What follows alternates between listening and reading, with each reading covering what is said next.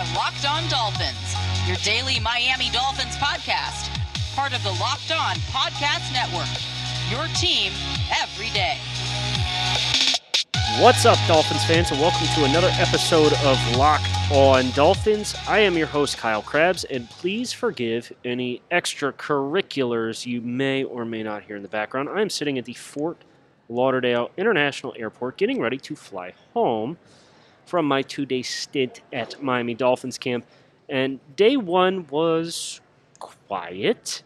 Uh, they committed a lot to running the football, getting an evaluation of the offensive line in the run game, focusing on some install, all that jazz. That's fine and dandy. But today's practice, or yesterday's practice, again, we're going to play that whole limbo game where I'm releasing Thursday's podcast midway through Wednesday because I like to keep you on your toes. Uh, I can tell you this I need a cigarette or something along those lines. I don't know. It could be something else. Uh, because the Dolphins, uh, and, and, specifically their quarterback Tua Tagovailoa, looked tremendous in stretches of play throughout the course of today's practice or Wednesday's practice. He was accurate. He threw with anticipation, and timing, and touch, and accuracy, and threw to a spot while simultaneously also leading receivers away from lever. There was a lot, a lot of really high level flashes from him that stood out and, and was kind of the uh, redeeming variable. You know, if I would have came down for two days of practice and I didn't get to see all this stuff everybody's talking about, I would have been gutted because uh, I am flying home tonight on Wednesday night. Uh, but he was as advertised. The the reports, uh, the growth, the anticipation, the confidence, the leadership, all that it's legit. I'm telling you right now. Now, I've had a lot of questions. There are some other guys on the beat who are, are pointing out, you know, maybe holding the ball a little bit too long, uh, not taking the checkdowns. In reality, very little is black and white. So I will concede this. Were there times in which I thought Tua Tagovailoa held the football a little too long at practice on Wednesday? Sure. Uh, and will those plays need to lead to negative plays for the offense? Yes, they will. But at the same time, it's not so much of that where he's frozen, and he's not Patrick Mahomes. It's in the middle, and that's part of maturation and growth. But really, all this is about right now is looking for improvements, looking for not making the same kinds of mistakes. And when you think about some of the best most dynamic quarterbacks in the game today, a lot of them don't always consistently take their L's and take the check down. Many of these high level quarterbacks who have this creative eye for the game, a part and staple of their style of play is they will hold the ball too long, waiting to make things happen and take negative plays. Now, yeah, if you're Tom Brady and you're not a dynamic athlete, you don't play the game that way. But you think about some of the other guys who have come in. You think about Patrick Mahomes in the Super Bowl. You think about Deshaun Watson uh, with the Houston Texans over the past couple of years. You think about Russell Wilson with the Seattle Seahawks. All of these guys, the MO is, man, just like, don't take so many sacks. And, and the teams invest again and again and again and again to try and improve the offensive line, but it's at some point, sacks are a quarterback stat. And yes, you are a little worried about Tua Tagovailoa taking heavy hits and wear and tear on his body because he has had the durability issues in the past. But if we're going to get the quarterback that we saw, that I saw today at practice, I am more than willing to live with 35, 40 sacks in a season and some unnecessary pressures because, guys, some of these throws are stupid good. Stupid good as far as throwing to a spot. The touch in the, they did red zone one on ones. I think it was the 10 yard line going in, 15 yard line going in. The placement was like automatic. And did his guys catch everyone? No, he had a couple in tight coverage where there was good coverage. But then he goes to team and he threw one interception on Wednesday, and it was to Jevon Holland, and it was a pass that was inexplicably high. It was higher intended for Albert Wilson than it should have been and Albert Wilson reaches up, kind of makes a one handed attempt to corral this thing in. Ultimately, gets picked. But that was his first pick since Wednesday of last week. And he was, generally speaking, very, very confident with throws in tight windows. And, you know, when he threw five picks in a minicamp, everybody said, oh, it's good, get the aggressiveness out. And then there were the, the naysayers that saying, well, you don't want to breed that kind of bad habits at practice. At least a handful of the sacks that I saw Tua Tagovailoa take throughout the course of these past two days of practice were plays in which there was nobody open. It's okay for the defense to do a good job in coverage. And if you want the quarterback to stop forcing throws into coverage because you don't want to breed that kind of habit, then like quit moving the goalposts, right? If I were to put a player grade on Tua Tagovailoa over the course of the last two days, and, and more, spe- more so specifically Wednesday's practice, because it was the one in which they actually cut it loose and threw the ball a little bit, I'm give him an A minus. And I have proceeded this offseason with cautious optimism but where he is at exceeded what my expectations were. So if you put that together, you say Miami Dolphins, what do you get? Super Bowl. No, I'm just kidding. Or maybe I'm not. Gentleman never kisses and tells, I'll say that. Uh, but Tua Tagovailoa was not the only observation from the past two days of practices. We had plenty at the wide receiver position the offensive line, which uh, we're, we're playing a dangerous game with right now, but nevertheless, you see some players, like we've talked about, you're going to see some players take a massive step forward in year two.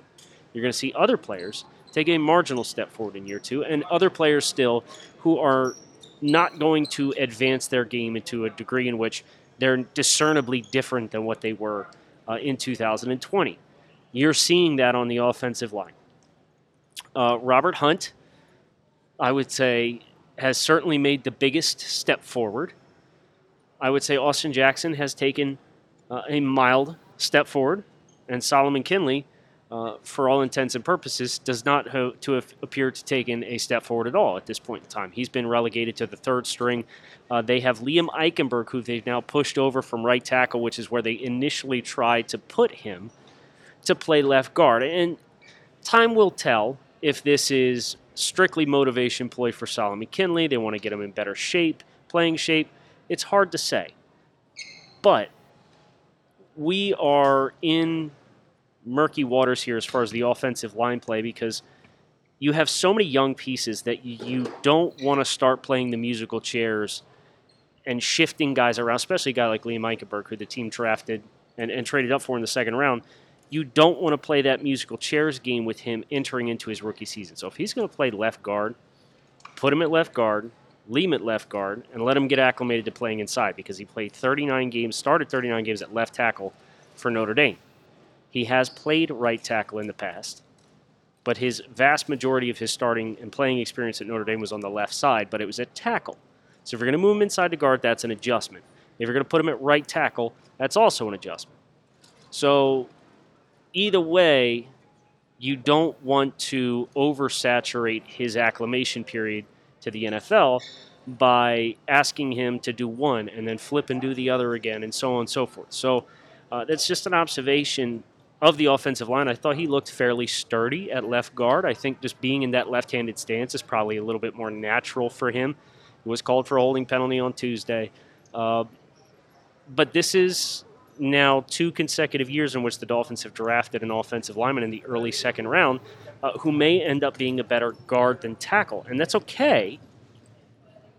But now you have the big question mark at right tackle if, if Liam Eichenberg ultimately does end up staying at left guard because you have DJ Fluker who was waived with an injury settlement and you know perhaps they bring him back perhaps not you have Jesse Davis you have Jermaine Eluemunor who's a couple years in the league, has played guard and tackle, but neither with any uh, kind of volume that's going to make you feel good about him being a long term answer for the season. You have a seventh round pick in Larnell Coleman, Timon Parris. Like, you don't have a lot now if you were banking on Liam Eichenberg winning the right tackle spot and he ends up having to play guard. So now the question is okay, Robert Hunt, they seem fairly invested in him playing at right guard. Do they move him back to right tackle and put Solomon Kidd? I don't know. But what I saw from Solomon Kindley was not particularly promising And you know this is not necessarily the, the podcast to listen to if you want a ton of pro Jesse Davis content. But I would venture to say Jesse Davis is a better option right now on the offensive line, regardless of if it's guard or tackle, than Solomon McKinley.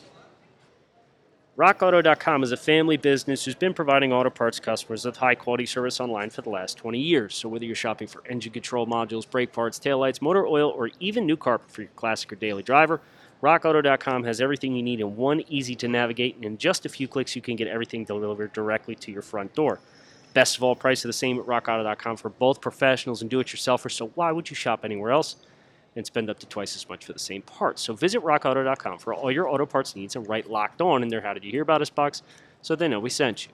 Amazing selection, reliably low prices, and all the parts your car will ever need at rockauto.com. A couple wide receiver observations. The speed guys, Waddle and Grant, of course, just who everybody expected, uh, had a great day of practice on Wednesday. Uh, Grant specifically in the one on ones, uh, ran a really hard curl route with a sudden stop against Byron Jones. He ran a go route and ran right past somebody and created a ton of separation over the top for what would have been an easy touchdown on the nine ball from Tua Tagovailoa. Uh, he's looked good, and, and just like Jesse Davis, you know Locked On Dolphins is probably not your one-stop shop for pro Jakeem Grant content, but we're going to be objective here. There's there's no point tying yourself to narratives even if it doesn't match what you see on the practice field, Jakeem Grant has had himself a nice camp. It's still a numbers game proposition, though, because you still have Will Fuller, Albert Wilson, DeVante Parker, Jaylen Waddle. You're going to have one of the two gunner guys on special teams.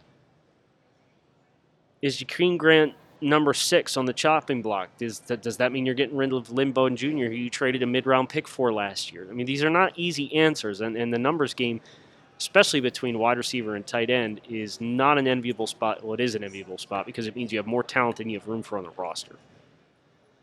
But I don't envy Chris Grier for having to make that decision because Jakeem Grant, his job's on the line, and he's coming out and he's playing like at camp, and he's playing well. The other guy that stood out to me in the wide receiver room is, is a guy who's not likely going to find himself on the active roster. Uh, Kirk Merritt it was a UDFA from last year. Uh, I would expect this guy to be a priority undra- or priority practice squad player for the Dolphins with some protections. Likely, I believe you could protect up to four practice squad players on any given week. Mer- Merritt's tough to run with. He's done a really nice job creating separation against the third string. Granted, it's the third team but he's a small school guy who has tremendous explosiveness. He's a phenomenal athlete. And what he has showcased is that from an athletic standpoint, the third string guys can't run with him. So you feel really good about that. Uh, so that, that's kind of just like an under the radar name to watch from Arkansas State in 2020, Kirk Merritt. He has performed well with the opportunities that I saw through two days of practice to win his one on one reps. Defensively, I'm going to start at the back and work my way forward. And I'm going to start with the worst news that I have, the worst observation that I have coming out of camp. And that is that if you are optimistic of a Noah Igbinoghene breakout in year two, you might want to throw that on ice. Uh, I have tried to be optimistic and, and tried to uh, keep the perspective on the Noah Igbinoghene selection. And if Miami's kind of playing this waiting game with Xavier Howard to decide whether or not they're going to pay him for Igbinoghene to start playing like a first round pick, they might be waiting a while. Uh, he has not looked good. He has been challenged by just about everybody. He got beat over the top by, I believe it was Allen Hurns and Isaiah Ford on Wednesday's practice for big gains. And um, the, the confidence is just not there yet. He's still very much a work in progress from a feel and instincts perspective. And he was pretty candid about it. He talked about the fact that uh, he's only played corner for a couple of years, and there is that understanding. But you would hope for more. And if we're talking about players from the 2020 class who are taking big steps, medium steps, and small steps forward, I would put Igbinoghene in the small steps forward bucket. Maybe that is a uh, story for another day. We got sh- two more shows this week, believe it or not, uh, alongside all this great practice content. But I digress. Uh, Noah Igbinoghene uh, really underwhelming. You know, physically, you could tell he's got everything you could possibly need to excel at the position. A lot of it's mental right now and technical right now. But he's not making like Nick Needham. Again, Jesse Davis, Jakeem Grant, Nick Needham, these are guys that throughout the course of the offseason you were hoping you were going to get some upgrades from. Needham's played pretty damn well at corner too, whether it's in the nickel or outside. Would you like for him to be a better functional athlete? Yes. If you could take his IQ and put it into Noah Igbinoghene, you'd have a phenomenal football player. But the Dolphins are probably going to trend towards the guy who's comfortable with what is happening, and his processing power allows him to, to play the game with confidence, even if he's physically not always going to perform at the highest levels. And that's what you're seeing now with Nick Needham. I thought some of the other guys on the back end did fine. Uh, do want to give a shout out to Terrell Bonds, uh, who who has flashed a little bit during camp, making some plays on the football, some good ball skills. Um, but I had my eyes quite prominently on Wednesday on Jevon Holland. Obviously, second round pick for the Dolphins from the University of Oregon. They had him playing in the high post quite a bit. Uh, free safety, and his range looked great. He had the first interception on Tua Tagovailoa in a week of practices at training camp. Uh, showed good ball skills. They did some kind of three-on-two zone drop type things with uh, hitting your landmarks in zone drops where there's three areas to cover and two defenders. And you kind of got into your, your drops in between all three landmarks, and based on how the coaches cocked their arm, you had to drive and attack the football. And uh, he looked very good in that drill. The ball skills look really good, as you would expect with the guy who has the ball production that Jevon Holland has. So I'm very much encouraged by Holland, and you know his his reps early on in camp may not have indicated that he is going to be an unquestioned starter, but my expectations are very, very high. We talked yesterday about the impact that Benardrick McKinney has had. Uh, the Dolphins a little thin Jaelan Phillips didn't practice on Wednesday. Uh, Andrew Van Ginkel didn't practice on Wednesday. Two prominent guys that are going to be on the edge is the hybrid group, uh, which left more reps for the Vince Biegels and the Brennan Scarletts of the world. And Brennan Scarlett, I wouldn't be surprised if he, at 6'4, 263, doesn't end up taking some of the Shaq Lawson role uh, just uh, fractionally. It's it's going to be down and distance dependent, but he was really physical and had a really good presence about him uh, to to probably take some early down reps. And if you're the Dolphins, you're encouraged by that as as having yet another option for when you need to stuff the run, which we talked about a little bit yesterday. Bet online is the fastest and easiest way for you to bet on all your favorite sports action, whether you're looking for MLB, NHL, NBA, NFL, UFC, you name it. BetOnline's got it all, and right now you can swing over on your laptop or mobile device and check out the great sporting news, sign-up bonuses, and contest information available. Do not sit on the sidelines anymore. This is your chance to get into the game. So head over to the website or on your laptop or mobile device today and receive a 50% welcome bonus on your first deposit using promo code Locked On. Bet online, your online sportsbook experts up front for the Dolphins. Uh, we talked about this a little bit yesterday too, but there is a brick wall brewing in South Florida. This defensive front is physical. Whether it's your usual suspects, Emmanuel Ogbah, Zach Sieler, Christian Wilkins, Raekwon Davis, whether it's Jason Strowbridge, Adam Butler, John Jenk, like they have depth up front. And the team found some marginal flashes of success running the ball. But one thing I talked about this in the stands with Travis Wingfield, former host of this podcast and, and good friend of mine, that I think is important to note is when you consider the personnel and the strengths of the roster. This is a roster that appears to have been constructed to pass to set up the run. So if you go into a practice like Tuesday's practice, where all you're going to do is pound the rock, and the defense kind of picks up on it, you're not going to consistently move guys if you get, and Jerome Baker referred to it as knockback, and not against this defense. Uh, and that might be concerning to some fans, but I look at the depth chart and I look at what they have up front, and they are very well constructed to control the line of scrimmage inside against the vast majority of teams that they're going to play. And that is, like we talked about yesterday, why the joint practices and preseason games are so important because it gives you that evaluation window for what you measure up like when you're not playing yourself and the talent that your own team has to, to provide. So, overall, uh, expectations for this team. I think this is a good time to revisit what my expectations were. Uh, I predicted when I did my initial schedule prediction Dolphins win 11 or 12 games this year. Uh, coming down and seeing how this team practices, the talent that's present, the explosiveness that's present, the steps forward that Tua Tagovailoa specifically has taken, my expectations remain that this is going to be an 11 or 12 win football team. And if the Buffalo Bills regress, you might be talking about a chance to contend for, contend for an AFC East championship. Am I going to sit here and rah rah Super Bowl and this and that, and Tua MVP? Not yet.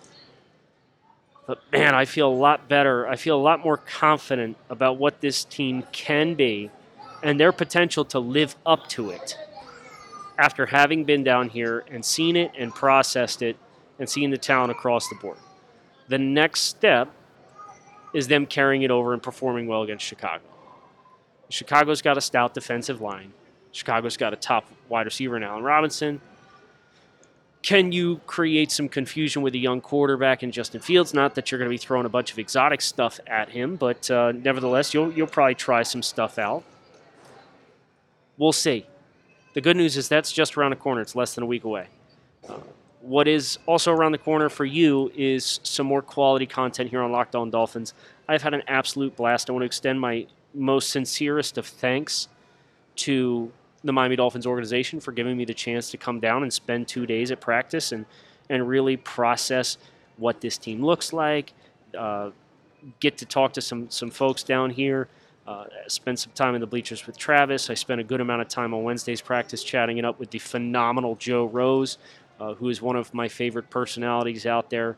Uh, so it was great to get down, see some familiar faces, and more importantly, get get my own eyes and evaluation on this football team. So uh, one thing we will probably do before the end of the week is look at the 2020 NFL draft class and, and describe which of those players are taking big, middle, and small steps forward. And we're also going to do an updated 53 man roster projection based on the uh, first week and a half of training camp. So there's lots for you to look forward to. So make sure you hit subscribe, keep it locked in right here on Locked On Dolphins. I'm your host, Kyle Crabbs. Thanks as always for listening. Fins up. Have a great rest of your day.